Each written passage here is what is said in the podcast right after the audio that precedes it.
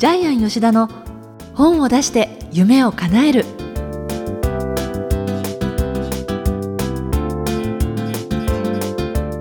こんにちは小林まどかです。ジャイアン吉田の本を出して夢を叶える。今回もよろしくお願いいたします。はい、よろしくお願いします。今日も日本晴れですね。あそうですね、収録している日は本当に収録日ねは日本晴れです。確かにねお天気恵まれること多いです、ジャイアンは晴れ男ですか？晴れ男ですね。ほとんど雨降ったことないですね。そうですか、はい。じゃあ例えばジャイアンの講演会の日なんかもあれですか？お天気はあ、割と。一回も雨降ったことないです。そうですか、はい、過去、はい、過去何百回やってますけど、不思議なぐらい。あの最近もそして講演会をされたということなんですが。はい、えっと、この前ですね、八王子に行って講演会をやってきたんですけども、え。えっと、このポッドキャストでもご紹介したですね、平野正幸さん、えー輪ゴム思考ではい。えー最強社員になる48のヒントを書かれた方がですね、はい。あのお呼びいただきまして、えーまあ、経営者、まあ、2、30人集めていただいてそこで講演してきたんですけども、ええ。はい。あのまあ、平野さんは前にも言いましたけどお父さんが北島三郎の講演会長で、あーはいはい。非常にですね八王子で人望がある方であの街を歩いてても必ず10メートルに一人声かけられてました。素晴らしいですね、はいそれもね、はい将来市長になるんじゃないですかね。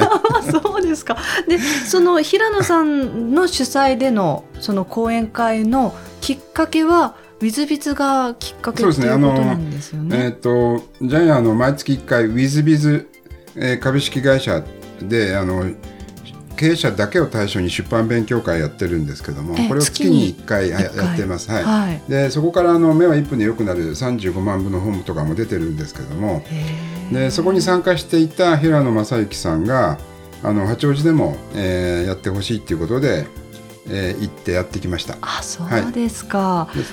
ですからあのジャイアンあの経営者に30人集めていただければ全国どこでも講演しに行きますのあ、でそうなんですね。はい。そうするとその日は晴れる確率も高くな高るっていうね面ね。白いですね。はい。で、あのもしねそういうお問い合わせをという方は天才工場のホームページご覧いただくとお問い合わせのあのボタンがありますのでそちらから、えーぜひチェックしてみてください。はい。えーそれではジャイアン吉田の本を出して夢を叶える。今回も最後までお楽しみください、はい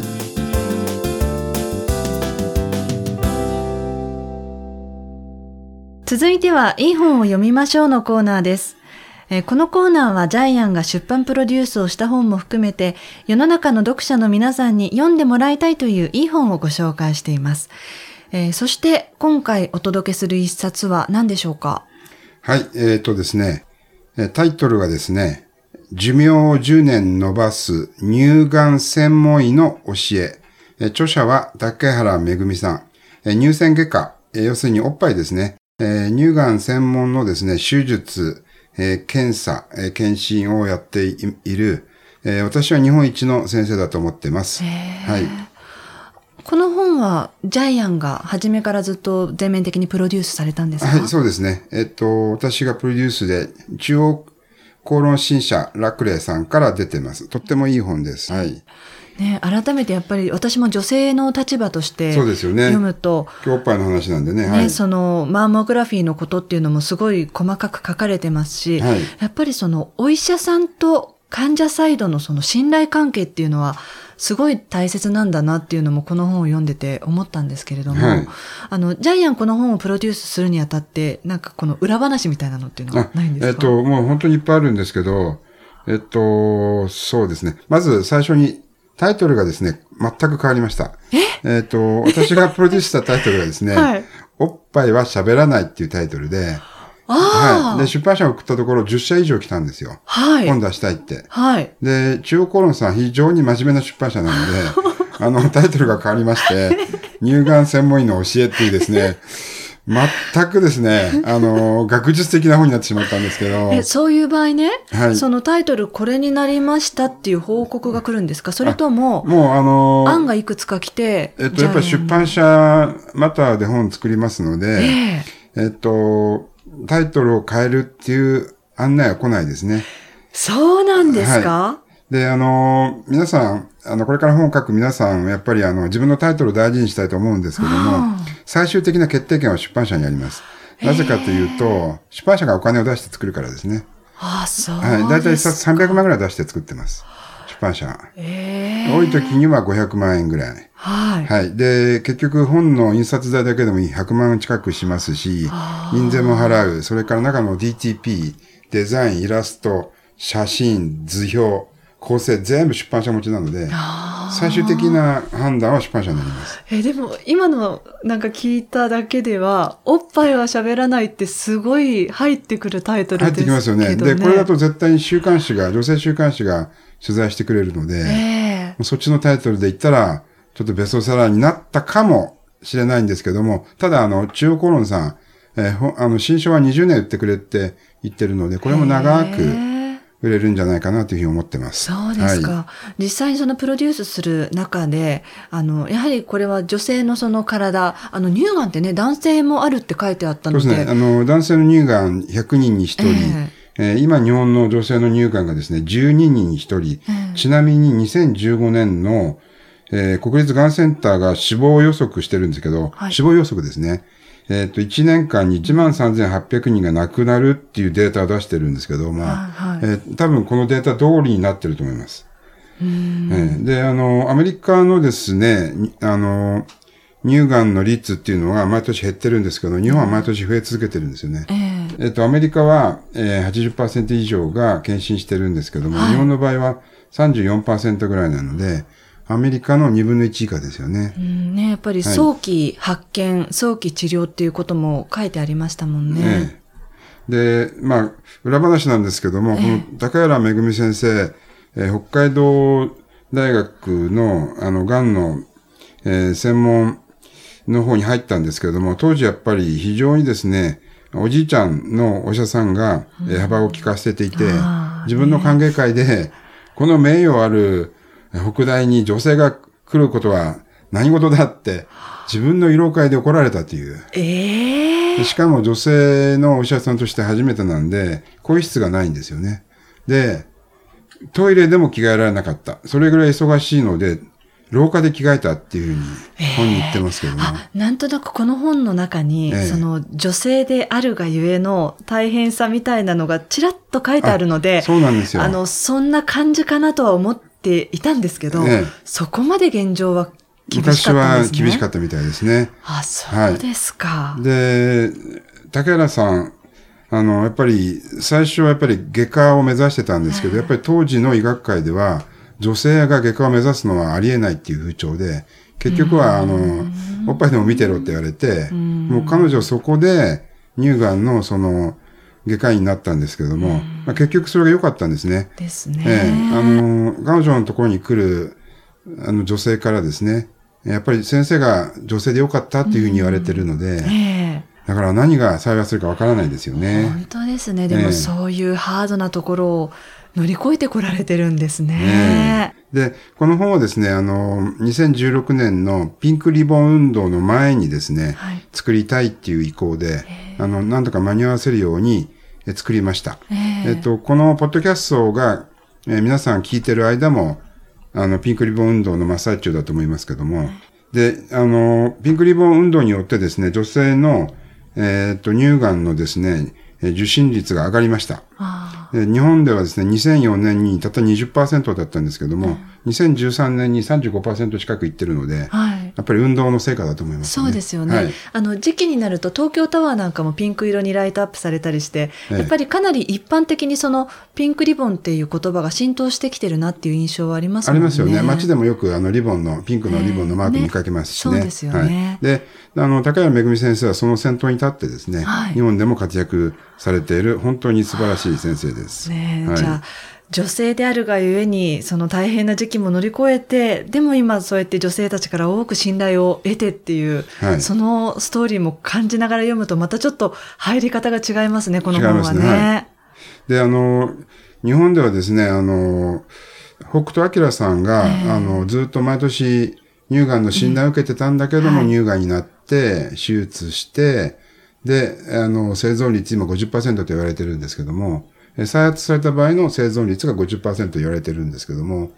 えっと、なぜ北斗晶さん見つからなかったかってわかります？まあ書いてあ、書いてありますね。あいましたよね。えっと、V ですよね。その V なんですけども、その乳首の裏側にある癌は専門医でもなかなか見つからないそうです。ただ、竹原先生がもしかしたら見たら見つかったかもしれないなというふうに私は思ってるんですけども、もう誰、どの先生にかかるかっていうのもちょっとあれですね、もしかしたら、ギリギリのところで運の部分はあるかもしれないですよね。そうですね。あとあの、アンジェリナ、アンジェリナ・ジョリーですよね。あの、ハリウッドスターの女優さんが自分の、健康なうちから自分の両方のおっぱい取っちゃった。でそれから卵巣と卵管も取っちゃったんですよね。でこれはあの、アメリカではもう遺伝子研究が盛んなんですけども、えー彼女の場合は、えーこのまま生活していったら87%の可能性で乳がんが発症する。それから50%の可能性で卵巣がんが発生するっていうデータがもうアメリカ出てるそうなんですよね。それで取ってしまったってことなんで、まあでもあの件もかなりこの賛否両論、そのどうなんだっていうのは出てましたけど。ありましたよねまあでも本人のね、ええ意思のあれですからね、ええその選択っていうのはね。ええですから、あの、ちょっとね、怖い話かもしれないですけども、結局、あの、お母さんが乳がんになる、えーまあ、恋人が乳がんになったらですね、結局、かなりですね、か家庭にもね、心配とか、いろいろな迷惑とか、えー大変な悩みとかかけてしまうのでね。まあ、この本は、えーこの本のテーマって三大 early っていうのを、えー教えてるんですけども、テーマは、早期検査、早期発見、早期治療。この3つをやれば、はいほとんどの乳がんは、えー前段階で見つかりますよっていうことなんで、その大切さがですね、えー切々と書かれている本です。そうですね。はい。えーではですね、このコーナーの最後に伺っているこの本の眼目は何でしょうか？はい。えっ、と、この本の眼目はですね、えーおっぱいを大事にしよう。はい。あの、ジャイアンなんでそこで笑うんですか？真面目なとこですよ、でも。あの、真面目なんですけども、ええあの、多分皆さんラジオ聞いてて、何のことかわからないと思いますけども、あの、眼目って何でも言ってますけど、一番簡単で一番深い内容をお話ししてるつもりなんですけども、で、おっぱいっていうのが、その未婚の女性のおっぱいの象徴っていうのがやっぱりセクシャルな象徴ですよね。で、結婚してお母さんになったおっぱいっていうのは今度は母性の象徴なんですけども、えっ、と、ジャイアン思うんですけど、男性も女性もおっぱいを大事にして扱うと、世の中が平和になるんじゃないか。要するにおっぱいは平和の象徴じゃないかなというふうに思ってるんですけども、はい。ええ。また、あの、セックスの象徴でもあるんですけども、ええ。で、恋人同士が仲良くなる、えー夫婦同士が仲良くなるって、その二人を結びつけているものがおっぱいなんじゃないかなっていうふうに思うので、おっぱいを大事にすると、世界平和になるんじゃないかなっていうのが、ジャイアンの考え方です。はい。はい。えーということで、今回の一冊は、寿命を10年延ばす乳がん専門医の教えということで、竹原めぐみさんの一冊をご紹介いたしました。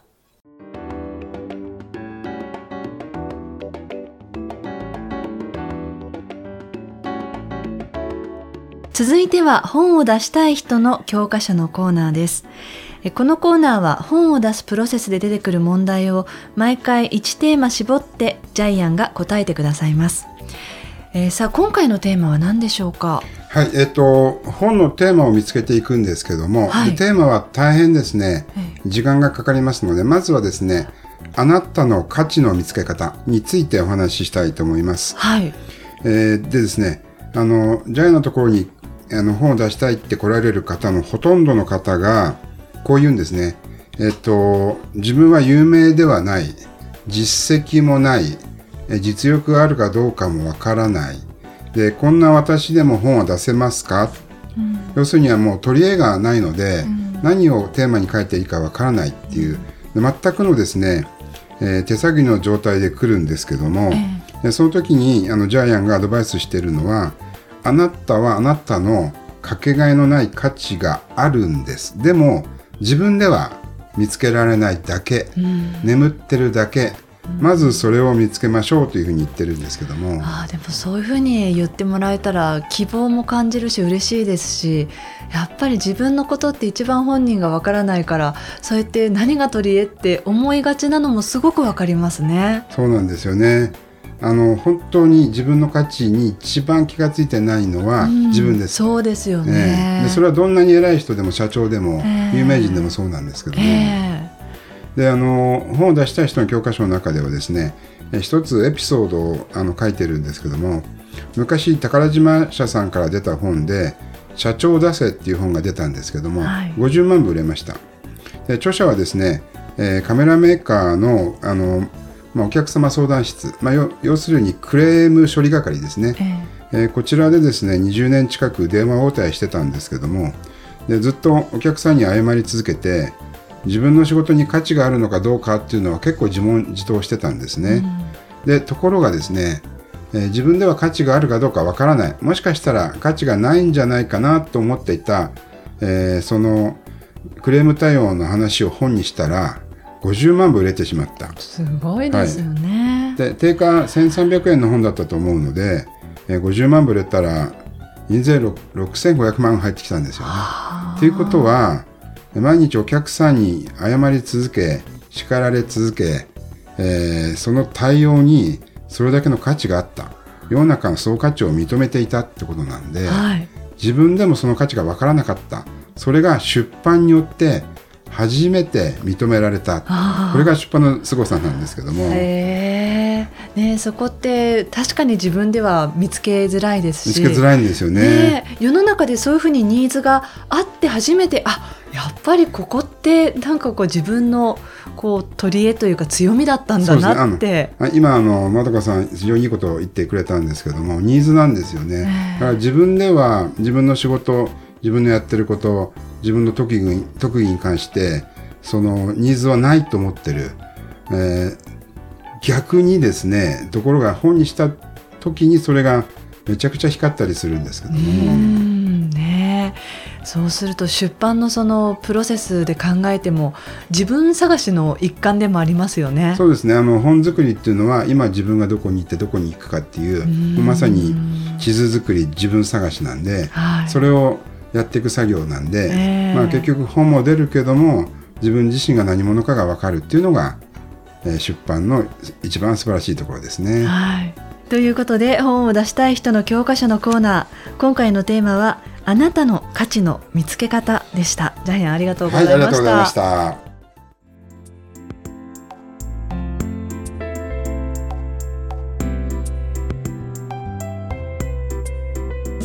ジャイアン吉田の本を出して夢を叶えるいかがでしたでしょうか、